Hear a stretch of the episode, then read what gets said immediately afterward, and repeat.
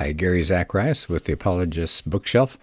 I was happy to pull off the shelf a really good book. We've done this in our apologetics class at our church in the past and had a lot of uh, interest in it. It's called I Don't Have Enough Faith to Be an Atheist by Geisler and Turek.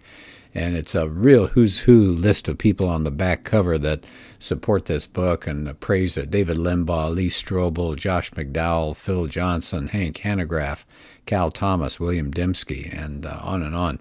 So this book is uh, something that a lot of people know about, and it's probably the one indispensable book that you ought to have on your shelf. And it's been around long enough that uh, you could probably find a used copy someplace. But a great big picture apologetics book. It's uh, it's thick. I mean, it's not the easiest book in the world to get through, but it's written that uh, we can all understand it. Starts with can we believe there's truth? Because why talk to somebody if they don't think there's a possibility of even truth being known? So it starts with truth, and then reasons for the existence of God, and then um, morality, the argument for morality. Can we believe in miracles? And then it moves to Jesus in the New Testament. And so I wanted to look especially at the New Testament. There's one chapter, it's called Do We Have Early Testimony About Jesus? Because that's crucial, isn't it? If the information about Jesus comes hundreds of years later, who knows? Who really knows? If there's a huge distance in time between the, the life of Jesus and somebody writing about him, we would obviously uh, be a little bit concerned. But is there early testimony? Yes, there is. Let's take uh, Flavius Josephus. That's the first person they talked to. He wrote a book called Antiquities of the Jews. And he talks about Jesus in two different places. Now, this is a Jew, so he's not necessarily a believer in Jesus. I don't think he was at all. Uh, he mentions there's a new high priest, he says, and it uh, took advantage of a gap in Roman rule to kill James. And he says, the brother of Jesus, whose name was James. And that's all he says. In other words, he expects his readers to go, oh, yeah, Jesus. And so he just kind of offhandedly mentions uh, Jesus. So there's Josephus. Uh, he lived, by the way, we want to talk about this early testimony. So he lived up to about 100 AD. So the guess is, best guess is somewhere around 93 AD. He wrote this Antiquities of the Jews with a couple of references about Jesus. How many non Christian sources do we have that mention Jesus? Well, it says within 150 years of his life, they estimate there are 10 known non Christian writers who mention Jesus. It says, kind of interesting to make a comparison. There are nine non Christian sources who mention Tiberius Caesar. That was a Roman emperor. And so actually, Jesus is mentioned by one more source than the Roman emperor. Pretty amazing. And it says some of these non Christian sources are actually not just non Christian, they're anti Christian. Celsus, Tacitus, the Jewish Talmud. And so they oppose him. And if they do, that's all the more convincing that he must have really been around. Now it says you actually learn from these sources quite a bit about the early uh, stories of Jesus that, that, help us put together a, a storyline that's really close to the New Testament itself. And they make a list here of the things that these all suggest about the life of Jesus. He lived during the time of Tiberius Caesar, lived a virtuous life. He was a wonder worker, had a brother named James. He was acclaimed to be the Messiah. Notice they're not saying he was, because they don't necessarily buy into that. He was crucified under Pilate, crucified on the eve of the Passover. There was darkness and an earthquake. When he died, his disciples believed he rose from the dead. Notice again, they're not saying that he really did appear to them, but they said the disciples believed he rose from the dead. Uh, his disciples were willing to die for that belief. Christianity spread rapidly as far as Rome.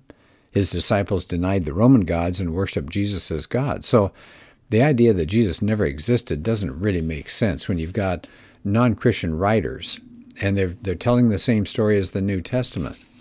Okay, so that's a little bit uh, early. I'd say very early uh, testimony to the fact of Jesus. Then they deal with this huge question do we have an accurate copy? I mean, there's no, no sense reading about Jesus if we're not sure of the accuracy of what's in there. And it says, don't think of this like the telephone game. Remember that game where one child, a bunch of kids are sitting in a circle. One kid whispers in the ear of another kid some statement, and that gets passed around one by one by one by one.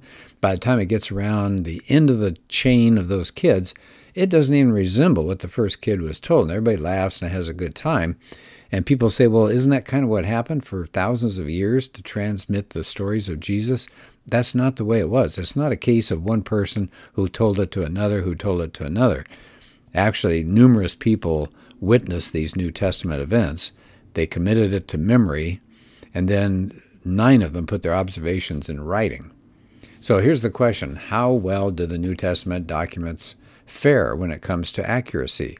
Well, they say extremely well, better than anything else from the ancient world.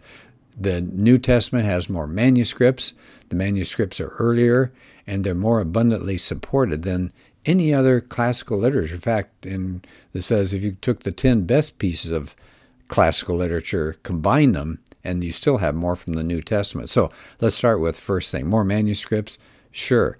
Something like close to 6,000 handwritten Greek manuscripts.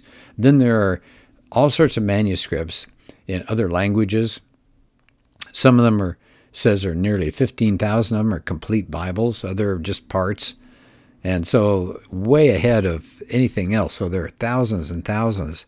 And I think the latest I've heard is that the Iliad by Homer has something like a thousand manuscripts. So, you're talking tens of thousands against 1,000. So, again, the New Testament wins as far as more manuscripts. And the more manuscripts, the easier it is to check for any problems, any uh, bad copying. Second thing, do we have an accurate copy? Well, you want to have a lot of manuscripts. You want to have early manuscripts. You better have early ones. And they said right now, the undisputed champ, as far as the earliest, is a segment of John, the, book of John. it's known as the John Rylands fragment.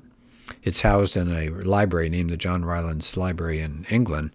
And says scholars date it between around 117 to 138 AD, but some people say it's even earlier, and it was found in Egypt when it was probably composed. John's uh, gospel composed in Asia Minor, so it had moved that far.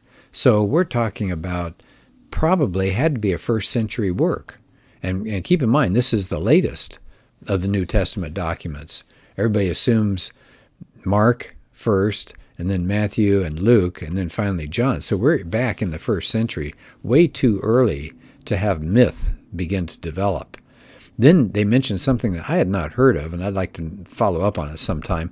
They said there are nine disputed fragments that are dated between AD 50 and 70 that were found with the Dead Sea Scrolls. Now, I didn't know that. Uh, they, they said uh, some scholars think these are part of New Testament books Mark, Acts, Romans, 1 Timothy, 2 Peter, and James. And it says if some other scholars resist the conclusion, but who knows? Isn't that something? And it, it was um, material in that cave from 50 BC to 50 AD. So the latest it was was 50 AD. It says the New York Times recognized this, said if it's true, it would prove at least one of the Gospels, Mark, was written only a few years after the death of Jesus. Isn't that amazing? But the point is the gap between the original and this first surviving copy. Keep in mind, we don't have the originals. But the gap between the original and these first surviving copies is so much shorter than anything else from the ancient world. Take the Iliad again. We, we have a copy. We don't have the original of the Iliad, but we have a copy, but the first copy is 500 years after the Iliad. And they said most other ancient works are like a thousand years from the original. The New Testament gap is 25 years or so, maybe even less. So, pretty amazing. There are more abundantly supported manuscripts as well.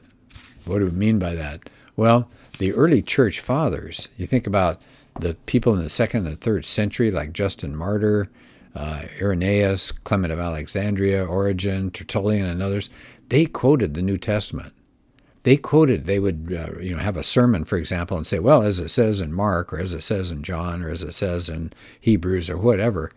The claim is that all but 11 verses of the entire New Testament could be reconstructed just from their quotations.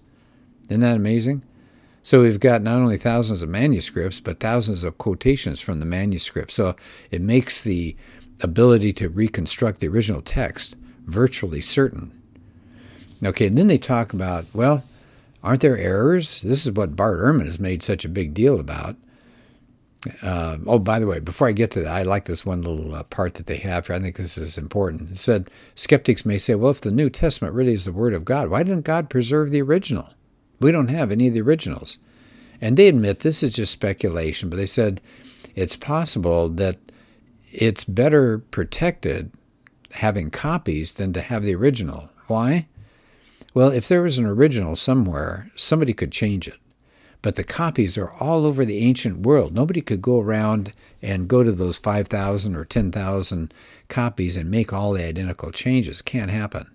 So actually, not having the originals might preserve God's Word better than having them. Well, how well are they accurately translated and passed along and reconstructed? Well, it said some have estimated, and again, I think of Bart Ehrman, that there are 200 or 300 or 400,000 errors. Well, they're not errors, they're called variants. That means just differences. So if you looked at one manuscript and you compared it to another, you might see one word different, or you might see a, a sentence. That'd be kind of un, unnerving, wouldn't it? Well, the vast majority, as they point out, are strictly grammatical. They're things like punctuation and spelling.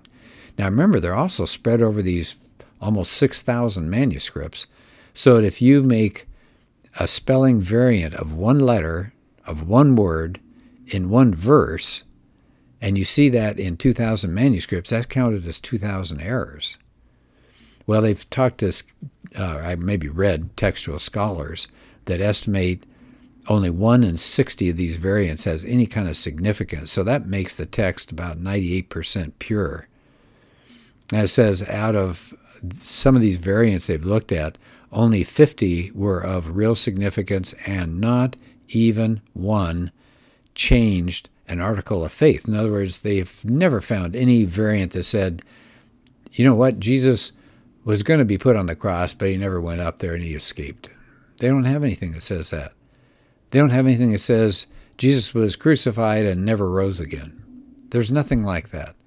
Nothing challenges in looking at all these uh, quote unquote errors or variants, nothing challenges the theological meaning. Uh, the article of faith is not changed at all. Uh, okay, so let's let's continue here. A lot to cover. Well, is the New Testament historically reliable? That's a big question. And what they're going to do, and I can't cover this all because it goes into another chapter. They said there are ways that you can test the New Testament. There are criteria that historians use to determine whether or not you ought to believe a historical document. They're called historical tests. Tests. So here they are. There's seven of them, but we're just going to do one of them. One is do we have early testimony? Because the earlier the source, the better.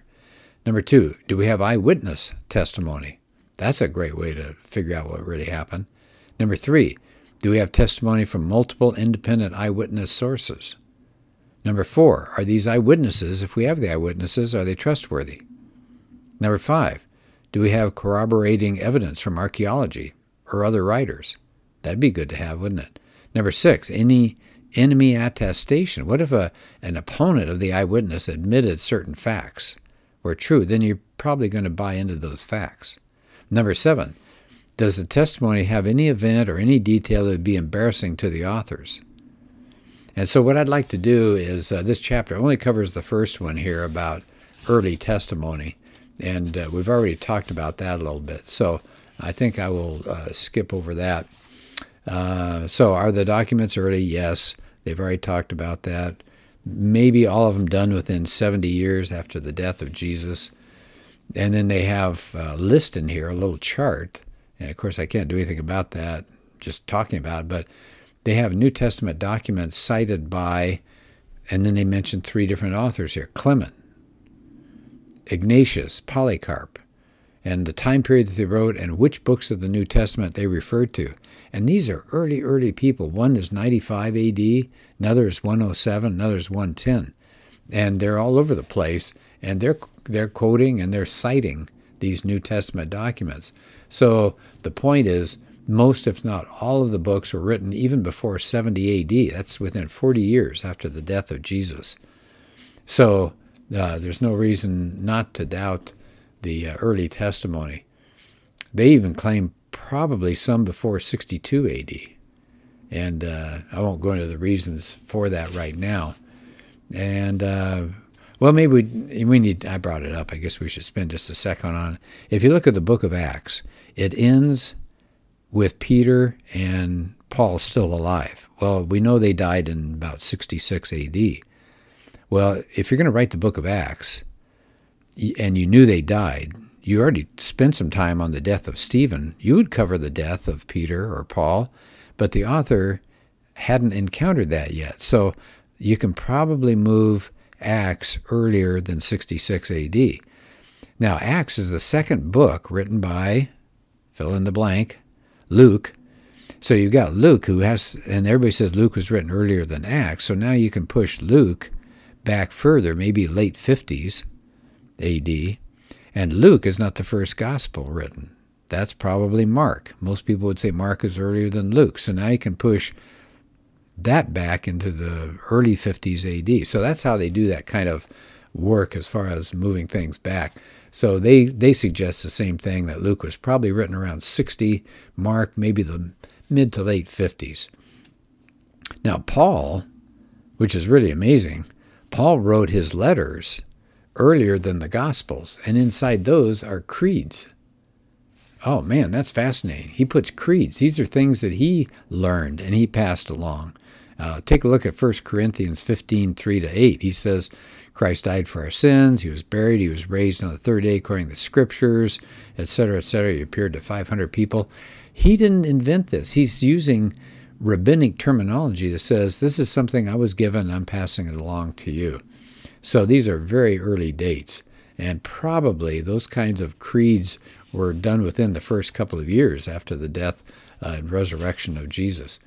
Well, that may give you at least a taste, and there are other chapters that, that cover more material, but this gives you an idea of how rich and deep this book is. So I don't have enough faith to be an atheist. I think everybody needs to have this book on your shelf someplace. All right, well, thanks for uh, listening, and let's do another podcast soon.